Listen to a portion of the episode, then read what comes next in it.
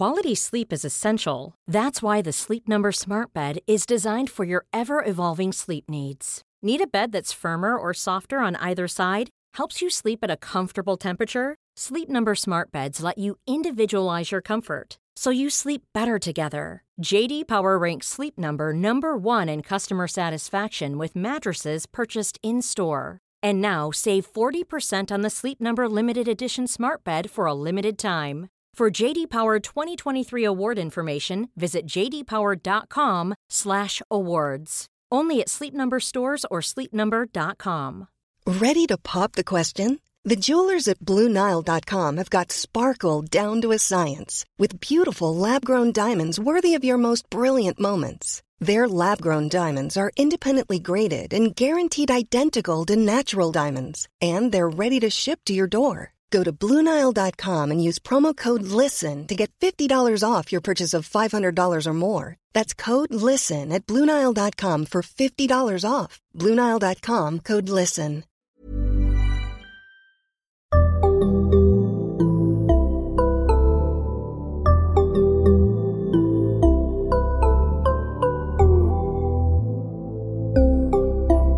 Barnpsykologerna. Hej och välkomna till ett nytt avsnitt av Barnpsykologerna. En podcast med mig, Lars Klintvall, och med... Liv Svirsky. Och idag ska jag intervjua dig, Liv, om eh, tvångssyndrom. Ja. Eller OCD, Yes. som det kallas när det ska vara lite fint. Vad står OCD för?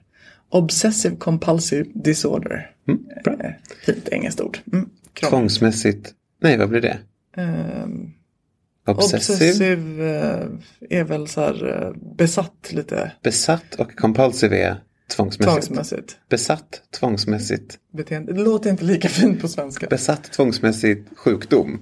ja, låter, just det det. låter jättedåligt. Störning. Störning. Det låter jättedåligt på engelska. Ja, det låter dåligt. Tvångs, tvångsbeteende är mycket bättre. Tvångssyndrom. Tvångssyndrom. är Mm. mycket bättre. Eh, Ja, men berätta kort, vad, vad är det här? Vad definierar, när säger vi att en person har? Ja, det är ju när man har något sånt här repetitivt beteende. Något beteende som man upprepar på ett närmast tvångsmässigt sätt. Eh, väldigt ofta och mycket. Eh, vanliga sådana är ju till exempel att man kanske tvättar händerna på ett extremt sätt. Man tvättar händerna väldigt ofta.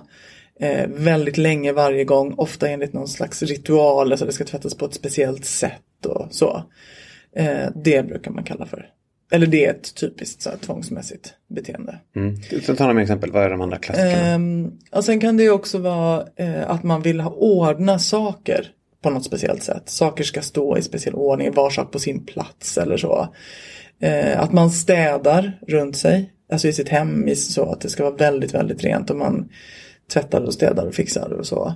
Eh, ett vanligt är ju också det här att man liksom försöker ehm, stänga av alla framförallt elektroniska grejer. Alltså stänga av spisen, stänga av vattenkranen i och för sig då, men också så här, allting som skulle kunna leda till någon slags olycka. Låser dörren upprepade gånger för att vara säker på att det är låst. Eh, sätter på larmet och kollar många gånger att larmet är på. Sådana saker. Mm. Ehm, och sen finns det ju tvång där det mer kanske är, där mer är ritualerna sker i huvudet kan man säga. Där man kanske ehm, ska tänka på vissa saker i en viss ordning eller så. Eller räkna på något visst sätt. Eller rabbla någonting för sig själv eller så. Ehm, och det kan vara allt möjligt. Det kan vara allt ifrån liksom att man kanske rabblar några vissa siffror. Till att man ska ha någon, slags, ha någon form av men nästan som en liten besvärjelse. Inget ont får hända någon jag älskar, ska man säga, på ett visst, i ett visst antal gånger, i en viss ordning, efter vissa situationer eller så. Mm. Ehm, Och båda de här grejerna som du säger då, både saker som man ser, kolla att man har låst dörren 40 gånger och r- r- göra den här ramsan i huvudet, det är ett tvångsbeteende. exakt. Just det. Precis. Bra. Och oftast så gör man sina tvångsbeteenden i syfte att sänka ångest. Mm. Eller oftast, det är därför man gör det. Man, någonting väcker ångest i en. Eller man tror att någonting kommer att, alltså man vill undvika någon situation som skulle kunna väcka ångest. Och så gör man de här ritualerna för att få bort ångesten. Mm. Minska risken för faran på något vis. Så diagnostiskt skiljer man ju på liksom tvångstankarna, saker som dyker upp i huvudet Just som gör att man får ångest. Vad skulle det kunna vara? Jag tror att jag får aids. Ja, jag tog det- det handtaget, nu tror jag att jag kommer få aids. Ja, precis. Eh, ja, eh, alltså, det, alltså just det här, de tvångshandlingarna, då kan det ju också vara att jag rörde någonting. Jag rörde ett handtag. Just det. Det skulle kunna vara smittat med någonting. Nu måste jag tvätta händerna supernoga för att få bort den smittan. Just det. Så att jag inte sprider, antingen själv blir sjuk eller sprider den vidare till andra. Ja, och det är väl den första halvan, tvångstanken. eh, precis. Att man, Just får, det, att man får den här obehagskänslan, man får en ångestpåslag av den tanken. Och då gör man man- tvångshandlingen. Ja, för att bli av med det obehaget. Just Ja. det, även om den handlingen kan vara någonting man gör. Någonting som sker in i huvudet. Just Liksom, som man kallar för någon slags mental ritual. Just det. Ehm, är det någon skillnad på eh, barn och vuxna? Vad de brukar ha för tvångstankar och tvångsbeteenden? Eh, det vågar jag inte riktigt säga. Jag tror inte det. För jag tror att det är ganska lite. Ja, alltså barn kanske inte har lika avancerade. Jag skulle säga att vuxna kan ha lite mer avancerade mentala ritualer. Som kan kräva lite mer mental utveckling på något sätt. Eh, Men annars är det ganska likt. Och vanliga är ju de här, det är ju de som de flesta också har hört talas om. Kanske tvätt och kontrolltvång. Alltså kontroll, typ handtaget, Typ stänga, stänga, låsa, stänga av. eh, Så. Ehm, ja, det, är- det är de liksom mest vanliga. Var drar man gränsen då mellan det här och alltså vad som man säger är diagnosen tvångssyndrom och vad som bara är alltså kolla spisen två gånger innan man går hemifrån. Det är ju ganska tänker Mm. jag, är vanligt och någonstans tycker man väl till och med att det är bra. Det är ju som det är med nästan alla ångeststörningarna att det finns ett, de är på något slags kontinuum. Det finns en nivå där det är helt rimligt och sen så börjar det närma sig någonstans där det kanske inte är helt rimligt men det fortfarande är okej. Och sen går det över någon gräns. Ofta så brukar man säga att det ska vara handikappande. Det ska hindra personen, just när det gäller OCD eller tvångssyndrom. Då har, finns det ju diagnoskriterier där det också finns ett tids, en tidsangivelse. Det ska ta minst en timme om dagen att utföra de här handlingarna. Eh. Vilket ju är jättemycket. Ja, det kan man ju tycka.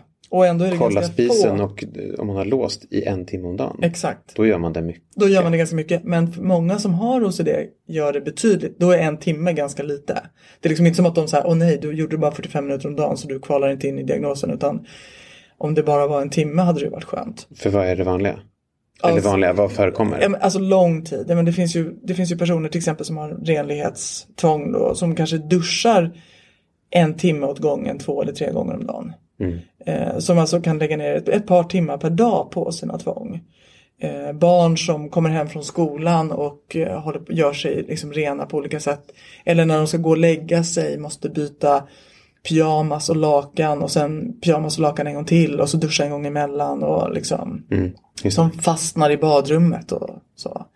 Så att eh, en timme kan vara lite för den som verkligen lider av det här. Så man kan ju säga att liksom, då är ju lidandet stort. Mm. Men handikappen kan också vara andra konsekvenser gissar jag. Om man tvättar sig för mycket får ju det Så att det- hudskador. Exakt, så kan det också bli. Men, men det är väl kanske, alltså, jag skulle nog säga att handikappande i den meningen att det inskränker livet på ett sätt är det, är det viktigaste handikappet. Men absolut, folk som tvättar sig väldigt mycket, får det är ju en vanlig grej just för den gruppen. att De får eksem och grejer på händerna för att de tvättar sönder sig. Hudbarriären pajar. Så. Plus det är dyrt att köpa tvål. Ja, exakt. Ja, och mycket toapapper. Och mycket tvål. Ja, tvål, schampo, balsam, toapapper är ju sånt som föräldrar ofta märker att herregud, vi släpper hem och släpper hem, det är slut hela tiden och sen, vad är det som händer här? Vart tar det vägen? Just det. Ehm, för det kan ju gå en tvålflaska kanske om dagen om man har Ja, otur. ja just det. Ehm, Ja, precis. Eh, Så vad skulle du säga, gränsen där, vad som är liksom normalt? För det Ja, men- eftersom det här förekommer, Precis, alla gör alltså, det här. Om man, om man går hemifrån och kollar spisen, elden till och med två gånger och det stannar vid det. Det blir inte så att man sen när man har gått iväg kommer på att kolla det och springer hem igen och igen och igen och sen plötsligt är det tre och fyra och fem och sex och tio gånger. Alltså håller det sig på en nivå som är så här, ja det kanske är onödigt men jag gör så här och det funkar. Ja men då så, gör så då. Just det. Ehm, jag, ja, Nej, för jag tänker som vanliga saker som är ehm, det här med att inte gå på eh, streck. streck i trottoaren. Eller typ så här, inte gå på avbrunnar. Sådana saker gissar jag att nästan alla har minns att de gjorde när de var små. Och många Ja, barn fortfarande precis. håller på med. Och det betyder inte att man är på väg att utveckla OCD. Nej, precis. Alltså dels kan man säga, just det där att hoppa på streck, den tycker jag är ett ganska bra exempel. För ett barn som har OCD och verkligen tänker att om jag hoppar på ett streck så kommer det leda till någon katastrof. De skulle till exempel, om man ser bussen stå på stationen och man har bråttom för man ska någonstans. De barnen, om de råkar springa på ett streck, då missar de hellre bussen för att liksom gå tillbaka och göra någon ritual för att oskadliggöra det där, gå på sträckandet. Eh, eller så avstår de från att springa för att det betyder att de inte kan ha koll och riskerar och så. Medan ett barn som har det här på det lite mer barnsliga, vanliga sättet, de glömmer ju det när de ska springa till bussen. Mm. Oj, och sen kanske, oj jag sprang på ett dag, hehe. det är ingen grej. Liksom. Just det. Sen är det ju också så att många barn har perioder av lite mer tvångsmässighet. Liksom. Att det faktiskt, ja, men vissa barn kan säga, ja, men någon period så tvättar de händerna ganska mycket. Men det, blir liksom aldrig, det blir inte så här mycket och det är en kort period och sen är det över. Mm. Ehm, så, och det är inte heller OCD. Men sen är det och också så ibland när man träffar ungdomar eller barn med OCD så kan de berätta tillbaks att ja, men det var ju en period när du var liten, kommer du ihåg när du höll på att torka dig så himla mycket efter varje toabesök? Och så var det ju då någon gång i lågstadiet när du tvättade händerna jättemycket. Men, men de båda grejerna har på något sätt, ja men det har varit en period det gick över men nu har man kommit in i en period som inte går över. Och då ser man de här perioderna som att ja det kanske var, det kanske fanns något redan då. Eh, som, som vi ser i backspegeln för att vi nu tittar från det här hållet liksom. Ja, vad tänker du? Då tänker du att om man hade varit, hade skött det bättre eller på något sätt lärt sig då att hantera ångesten när man var liten kanske man hade undvikit att få större problem senare. Det blir bara spekulationer såklart. Ja, men- precis. Och jag vet inte om man riktigt kan tänka så heller för att jag tror inte man kan gå på det som ångest när, när det är en tillfällig grej. Men däremot så kanske det är så att det var tecken på att det liksom senare, att det fanns någon benägenhet att utveckla det här. Och det kom, poppade upp små grejer. Eh, eller så kanske, ja, det, nu spånar jag för det här kan inte jag basera på forskning faktiskt. Men jag tänker också att det kan ju vara så att när det ett barn som har gjort, haft de här små grejerna hamnar i något skede i livet där det blir extra sårbart, ja då blommar det ut. Det Extra kanske sårbara inte så att man är stressad i övrigt. Det eller- skulle kunna vara så. Kanske att man har varit sjuk, kanske att man är stressad av något annat, kanske att det händer något i familjen som påverkar eller liksom Mm. något hormonellt eller vad som helst som ändå liksom får det. Ja, och då, då blev det faktiskt tvångssyndrom av det. Hade inte den sårbarheten eller liksom störningen dykt upp i livet så hade man kanske aldrig utvecklat OCD. Mm. Så det kan nog se lite olika ut. Men jag tror inte man som förälder ska tänka att hade vi tagit hand om det då? För att är det sådär lite oskyldigt och snabbt övergående så kan man nästan inte. Då kanske till och med skulle vara dumt att göra för stort av det då. För då skulle barnet börja liksom, vad, vadå vad är det här för fel? Och vad är det för fel på Mm, just, mig? det, Och just, liksom. just, det, just det. Jag tänker, det, det finns ju likhet här med tvångsmässiga beteenden eller repetitiva beteenden som man kallar det med barn som har en autismdiagnos. Just. Eh, och då, vissa barn så måste man ju verkligen hålla ögonen på att Mm. om det börjar bli en ritual så måste man hela tiden, typ där, man ska alltid se till att gå lite annorlunda väg hem från skolan. Mm. Eller man ska alltid, du vet, eh, hålla ögonen på liksom, så att inte barnet börjar göra en ritual av någonting. Så att man liksom hela tiden ser till att variera saker. Ja, För att man inte ska bilda saker längre fram. Jag det. vet inte om man kan tänka lite samma här. Att man vet att ett barn har en viss tendens till att utveckla sådana här tvångsbeteenden. Att man liksom ska se till att lite sabba för dem. Förstår jag vad jag menar? Typ. Jag tror att om man Glömma har, bort att tvätta händerna någon gång. Ja, om man har, har ett barn som kanske har haft en episod av tvångssyndrom. För det finns en återfallsrisk. Eh, och och där, det, då kan det ju vara så att liksom, ja men okej om det här barnet senare i livet, till exempel i en tentaperiod eller någonting, ja då kanske man ska vara lite vaksam på att då är det ju inte ett barn längre, då är det ju en ung vuxen. Men att, ja men okej jag vet med mig att när jag blir väldigt stressad till exempel inför en tenta, då börjar jag städa och fixa och ställa saker i ordning och hålla på. Så då får jag passa mig, då ska jag inte ge efter för det utan då ska jag snarare så här, ha lite kaos. Så att jag liksom För passerar. det kan, annars kommer det spirala iväg. Exakt, då, det. det. skulle kunna vara liksom Just ingången. Samtidigt som jag tror att återigen på det normala, det är nog många studenter som kan känna igen hur man börjar fixa och dona när man ska ha tenta. Dels som ett sätt att prokrastinera Jag tänkte också det, det är ju bara undvikande av att plugga. Ja, för en del är det det, men det finns ju också det här liksom stressrelaterat. När man är stressad så får man ett ökat behov av ordning. Eh, då måste sakerna vara på sin plats. Och, och många, resfeber är också en sån här klassiker tycker jag. Hur många när de ska ut och resa letar efter sitt pass i ytterfacket i väskan sex gånger. Fast man vet att man har lagt det där. Det är ju också någon sån här liksom att när ångest, oro, nervositet stiger igen så kan just sånt här vad det är man söker. Så jag måste veta att allting är där. Och man börjar så här, sitter i taxin till Arlanda och låste jag dörren? Låste jag verkligen dörren? Så det, det är ju stresskänsligt det här. Men fortfarande då, då är man fortfarande på normaldelen av kon- kontinuumet. Det har liksom inte blivit ett hinder om det inte är så att man är ute och reser jämt och alltid oroar sig. Håller på med det här. Mm, då blir det jobbigt. Eh, Det här är ju också en skillnad med autism, eh, repetitiva Ja. beteenden. Det man kallar repetitiva beteenden där är ju oftast att man så här pratar om sin anime-serie som man kollar på hela tiden. Mm. Eller att man tjatar om eh, pansarvagnar från andra världskriget alldeles mycket. Eller vad det nu kan vara för någonting. Det. Och det där ökar ju inte när man är stressad. Utan Nej. det där gör man ju inte för att när man har en autismdiagnos och har sådana här upprepade beteenden är ju inte det för att man försöker ångestreducera. Just det. Det är för att man tycker det är kul att prata om pansarvagnar. Man tycker pansarvagnar är superroliga. Mm. Och då tycker man ju inte att det är roligare för att man är stressad. Nej. Utan, jag förstår vad du menar. Det är inte, syftet där är ju inte att bli av med en känsla utan snarare att man tycker att det är roligt. Det är en skillnad också mellan autism och Mm. Tvångssyndrom. säga.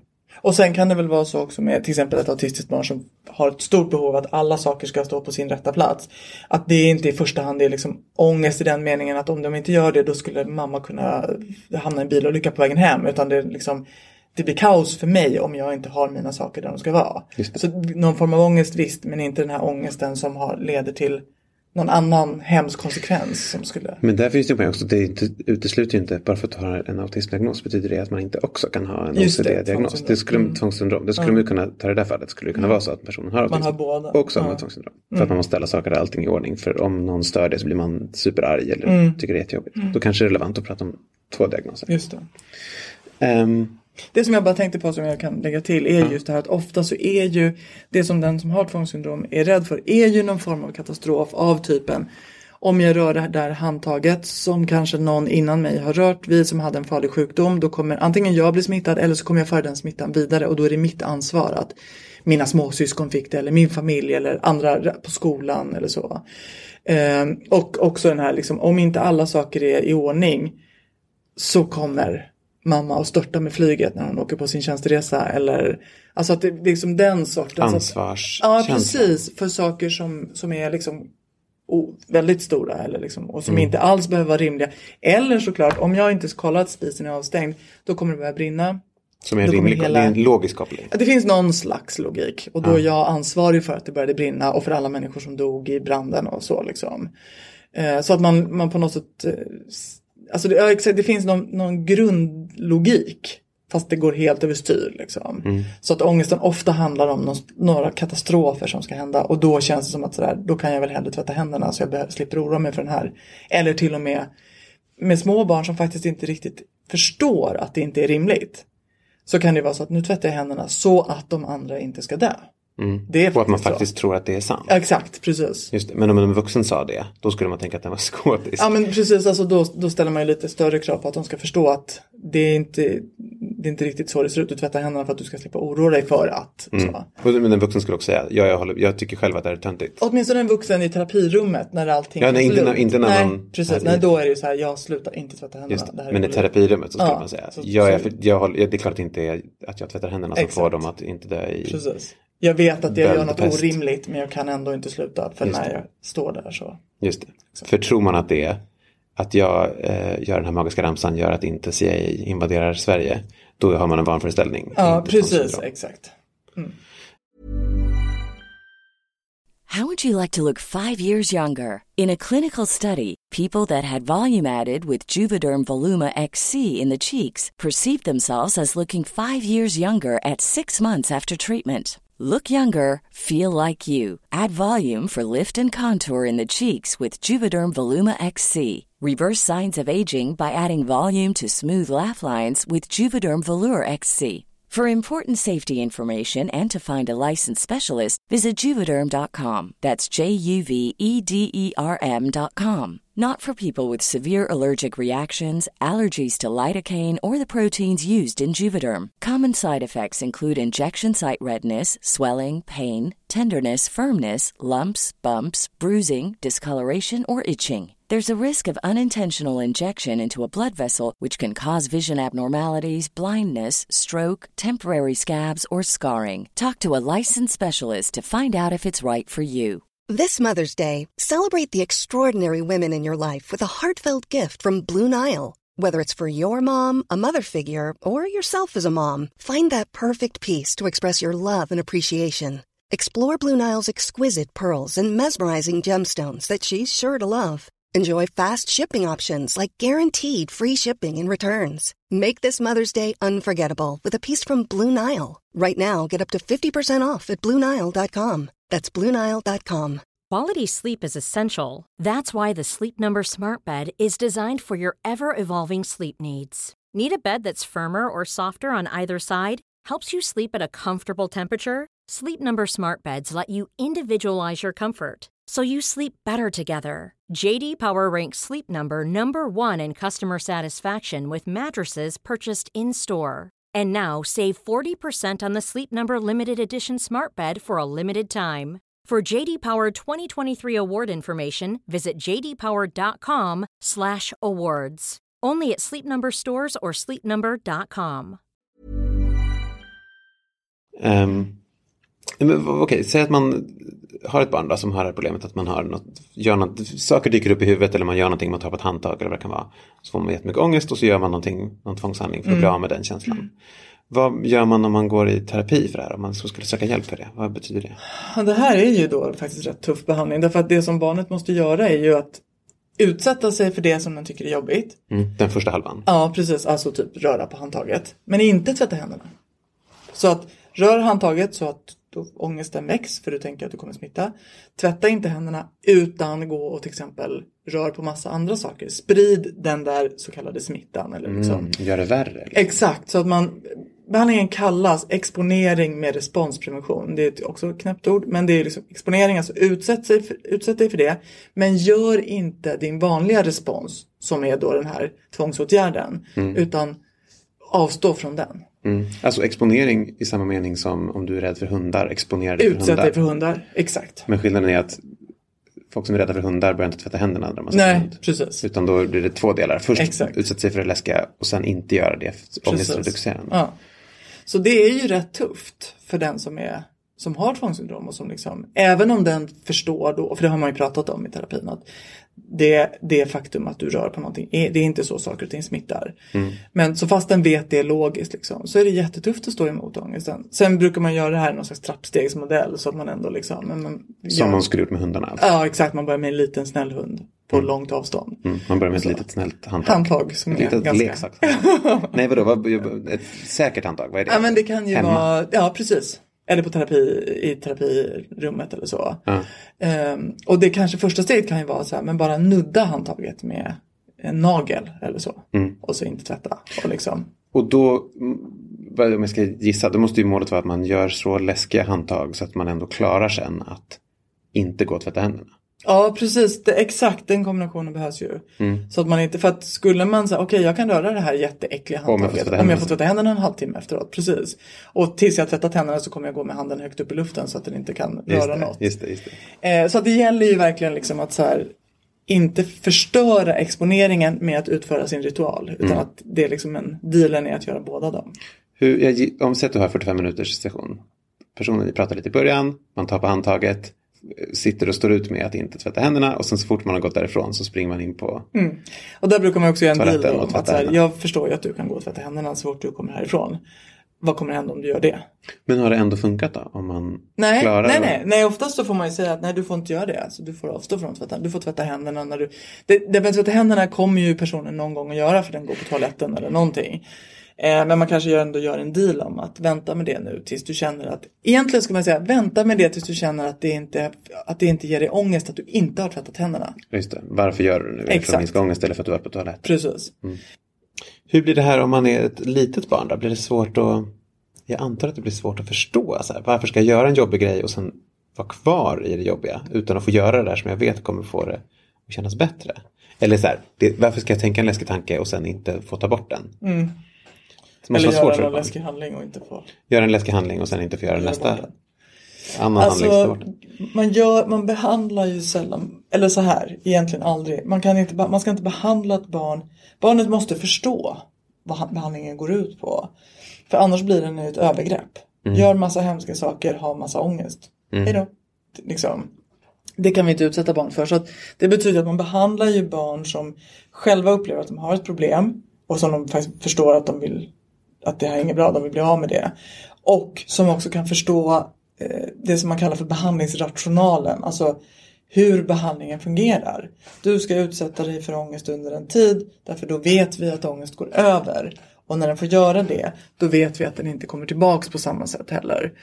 Eh, och det måste man liksom förstå för att vara, vara beredd att göra det. Annars så blir det bara hemskt. Blir, sätter det någon gräns då för hur små barn som kan... Ja, och det går inte att sätta någon exakt ålder för barn är ju olika. Men jag skulle säga att oftast så kanske man behandlar barn från 10 år och uppåt. Någonting. Men sen finns det absolut eh, mycket äldre barn med tvångssyndrom som förstår men som ändå inte går med på behandlingen för att det är för läskigt och jobbigt och tufft. Och liksom. In, det gäller ju förstås inte bara tvångssyndrom, det finns även andra ångeststörningar. Ehm, så att fast man liksom verkligen har liksom, den intellektuella kapaciteten att förstå så känns det ändå för tufft att genomgå det. Är det jättetufft att genomgå det? Är det superjobbigt? Nej, alltså det är, all ångestbehandling är tuff på det sättet att man ju måste stå ut med ångest. Men sen är det ju för många så att de upplever att det var inte så farligt. Men om man undviker ångesten hela tiden, vilket ju det personer med tvångssyndrom gör genom att göra sina ritualer. Så får man ju aldrig riktigt veta hur jobbig ångesten är. Så att liksom, om man står där och tvättar och tvättar och tvättar och tänker att det här, liksom, det här känns ju ändå bättre nu än att usch vad hemskt det hade varit om jag inte hade fått tvätta. Och sen får man inte tvätta så kanske man märker att det var inte så farligt. Det gick ju ganska fort. Det, var ju ganska okej. Det var ju till och med rätt skönt att slippa stå här i en halvtimme och tvätta händerna. Så en del av det handlar ju om att det man aldrig gör, det kan man inte egentligen veta vad det är. Och sen när man väl testar och utmanar det så visar det sig att det var inte så jobbigt Precis. Det är lite som att åka berg och dalbana. Att liksom, om man inte åker den så vet man inte hur det känns. Jag åkte berg och dalbana, det var mycket jobbigare. Du trodde innan. jag trodde att så var. kan det vara. Det kan också för vissa tydligen vara mycket roligare. Eller så åker man inte berg och dalbana. Det är ett Exakt, helt just det. okej livsval. Just det. Tack. Ehm, precis, men- som i all KBT så tänker jag att man får väl hemuppgifter som man ska göra Ja. mellan gångarna. Mm, precis. Eller? Mycket, det bygger ju mycket på. Ja. Att man ska öva hela tiden och få snabbare resultat. Typ vadå? Då gör man bara samma sak som man gjorde under Ja, sessionen? oftast gör man det. Mm. Man övar någonting tillsammans eller man bestämmer någonting tillsammans och sen går man hem och övar på det. Mm. Vad, eh, vad blir ens roll som förälder eller som pedagog i så fall? Då? Alltså det pedagog kanske inte, jag skulle säga förälder i första hand för det är ändå liksom den viktigaste. Eh, dels så handlar det om för föräldrar, ofta så är fam- hela familjen liksom ganska insnärjd i det här tvångsnätet på något vis. Föräldrarna har, eller föräldern har fått en roll att ja, men en del föräldrar kan hamna i att de säger till barnet nu behöver du inte tvätta händerna längre, nu är du klar. Eller föräldrarna Och att det blir regeln? Man tvättar tills föräldern säger att det är färdigt? ja, det kan man säga. Det är inte regel, men för barnet blir det på något sätt någon annan gick in och tog ansvar. Då är det inte längre mitt fel. Om det här inte var nog så är det inte mitt fel. Vad skönt, nu kan jag sluta. Så föräldern gör det kanske som ett sätt att hjälpa barnet att sluta. Men för barnet blir det liksom, ja tack, du tog det. Och i en del familjer så men barnet går aldrig sist hemifrån för att det blir för jobbigt för barnet att hålla på och kolla att alla saker är stängda, avstängda och låsta och så. Så därför så utslipper barnet det. Eh, och det kan ju liksom, det är skönt för barnet men det blir ju ingen övning. Utan då är man ju kvar i det här. Ehm, föräldrarna kanske städar på det sätt som de vet att barnet önskar så att det ska vara rent och fint och fräscht och liksom, så att barnet slipper. Så en del blir för föräldrarna att sluta med sådana saker. Att inte längre liksom ställa Anpassa upp på tvånget. kring Nej, tvånget. exakt. Ehm, och sen blir det väldigt mycket att stötta barnet och peppa i att det här är ångest, det är jobbigt nu men det kommer gå över, vi vet det, vi vet vad terapeuten har sagt. Jag är med dig fast jag tar inte bort det från dig utan jag är med, jag liksom går vid din sida, ungefär så. Så föräldrarna är ju viktiga för att de, barnet behöver mycket stöd när det här ska göras. Ja, För man kommer känna sig lite jävlig antar jag om man vet att barnet vill ha det städat på ett visst sätt. Och Ja. att man slutar hjälpa till med det. Jag tror att man får tänka som förälder att man är jävlig på det sättet som man kanske är om man tvingar ett barn att ta en medicin som inte smakar så gott. Eller så att, att liksom, eh, det är en del av föräldraskapet att ibland liksom stå för det som är viktigt och rätt fast inte så poppis i stunden. Så om man som förälder verkligen har förstått varför man gör det här för sitt barn och att det är för att hjälpa. Då tror jag att man känner att man gör barnet en tjänst. Alltså hjälpa på lång sikt. Exakt, precis. Även om det är tufft för barnet i stunden. Men liksom det här, det här är bra för dig. Och jag tänker att så, det är så mycket man som förälder gör som är sånt. Det här är inte så roligt just nu men det här är jättebra för dig. Just det. Eh, så du, vi stänger av tvn nu fast du jättegärna vill kolla vidare. Det är inte så roligt just nu men det är bra för dig. Så att föräldern måste liksom bottna i att det här är rätt behandling. Om man nu ska um, gå i behandling då. Mm. Kan man vara säker på att man får någon effekt av det? Att det faktiskt blir bättre? Eller hur, hur mycket kan man Ja. tro att det kommer bli bättre? Alltså det man har sett i studier är att, att eh, ungefär 70% blir det som man kallar kliniskt signifikant förbättrad. Men det betyder egentligen att man inte längre uppfyller diagnoskriterierna och det är ju stor skillnad. Hur många tar det? 70%. Så det är ju många. Men det är klart att det är 30% som inte uppnår den förbättringen. De 30% kan ju fortfarande förbättras men inte så mycket att de inte de, är fort, de har fortfarande OCD men de har det inte lika allvarligt som de hade innan. Så det kan ju ändå vara värt ett försök. Så det här är lite sämre behandlingseffekter än det här med specifik fobi? Ja, specifik fobi är bättre. Men det är också en inte lika begränsande och jobbig ångeststörning. Så att, och liksom, den är lättare att behandla bort. Sen för vissa så är mediciner ett bra, eh, för vissa är mediciner ett alternativ för de bara pallar inte behandlingen. Eh, och mediciner gör viss effekt så då kan ju det vara värt att undersöka. Där vet inte jag hur siffrorna ser ut men det får man ta med den läkare man pratar med. Det finns också studier när man har tittat på kombinationen, alltså mediciner eller KBT eller både mediciner och KBT. Eh, just för barn och ungdomar. Och då har man sett att mediciner och KBT verkar vara ungefär lika bra. Kombinationen är stråt vassare. Och utifrån det så har man då sagt att rekommendationen ska vara i första hand KBT. I andra hand kombinationen. För att bara KBT har såklart inga biverkningar heller. Exakt, precis, det finns inga risker. Liksom. Mm, precis. Så man börjar oftast med det. Eh, och sen när man märker att nej, men det går inte riktigt, då kombinerar man med mediciner. Men, och man vill helst inte ge bara mediciner för att någon gång ska man sätta ut medicinen och då är det ju väldigt bra om, liksom, i KBT lär man sig väldigt mycket om sitt problem och hur man hanterar ångest och så. Och det har man ju väldigt stor nytta av alltid. Alltså man ett- i övrigt i livet. dels i övrigt i livet och sen resten av livet. Alltså också om tvånget skulle dyka upp igen. För man kan få bakslag och återfall. Men har man ätit mediciner då har man liksom inte fått någon, man har inte så mycket kvar sen. Man slutar med medicinerna och sen står man där om någonting kommer tillbaks. Då vet man att medicinerna funkar nästa Ja, gång. Det är bra. det, det tror jag åtminstone att man vet. Det diskuteras väl i alla fall. Det också faktiskt om de funkar lika bra en andra gång. Men det, det får man ta med sin läkare. Eh, men det kan finnas en poäng med att jag tycker inte att man ska tänka bort mediciner som en möjlighet om man har det väldigt tufft. Utan det finns där också. Ja, men för det här måste vara en skillnad, nu kill gissar jag, till skillnad från specifik fobi som är så här, har du behandlat bort din hundfobi? Ja, i och för sig, då kanske man får tillbaka den också om man sen inte träffar någon hund på tio Exakt. år och sen träffar man hundar Precis. igen. Mm. Då blir man rädd för dem igen. Men jag tänker att det är väldigt vanligt med OCD att man har haft en period med tvångsbeteenden, Mm. kanske behandlar det och att det där kommer dyka upp igen under jobbiga situationer. Livsomställningar, man Precis. blir gravid, man börjar ny skola, byter jobb. Ja, Att då är det risk att det dyker upp igen. exakt. Så det finns verkligen ett värde att ha lärt sig verktyg som man dels kommer ihåg hur man skulle använda så man får kanske påminna sig ibland. Men också liksom har erfarenhet av att just det var så här man skulle göra. Så det, och det jobbar man ju med i slutet av behandlingen, det som man kallar för återfallsprevention. Att man försöker se när finns risken att det dyker upp, vad är tidiga tecken på att det dyker upp, vad gör man då? Och då har man ofta med också, om man då har hållit på själv och liksom pulat med de kunskaper man hade och märker att nej det hjälper inte, okej när söker man hjälp? Och vilken hjälp söker man då? Just det. Då kanske man har med, då kontaktar man både sin terapeut och sin läkare. Och så kör man båda grejerna igen. Och då gör man förhoppningsvis det innan det har gått upp till tre timmar om dagen. Absolut. Och men det, det är just det här pratet om tidiga tecken. Man redan där börjar göra saker. Så att man försöker liksom fånga det i sin linda. Du behöver säga om OCD och barn. Tänker du? Nej, men jag tycker kanske möjligtvis det är som en ett ytterligare slutkläm då. Sök. Det, finns, det är liksom ingen, gå inte att dra på det här utan sök. Just det. Och det finns ändå faktiskt bra hjälp att få. Bra. Mm. Tack så hemskt mycket Liv. Tack själv. Eh, och tack ni som lyssnade.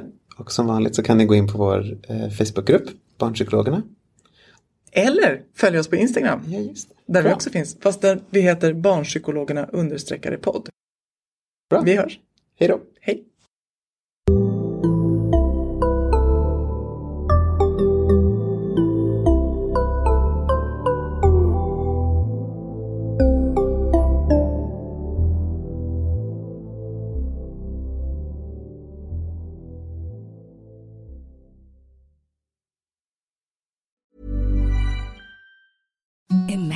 Softest sheets you've ever felt. Now imagine them getting even softer over time. That's what you'll feel with Bowl and Branch's organic cotton sheets. In a recent customer survey, 96% replied that Bowl and Branch sheets get softer with every wash. Start getting your best night's sleep in these sheets that get softer and softer for years to come. Try their sheets with a 30-night guarantee. Plus, get 15% off your first order at bowlandbranch.com. Code BUTTERY. Exclusions apply. See site for details.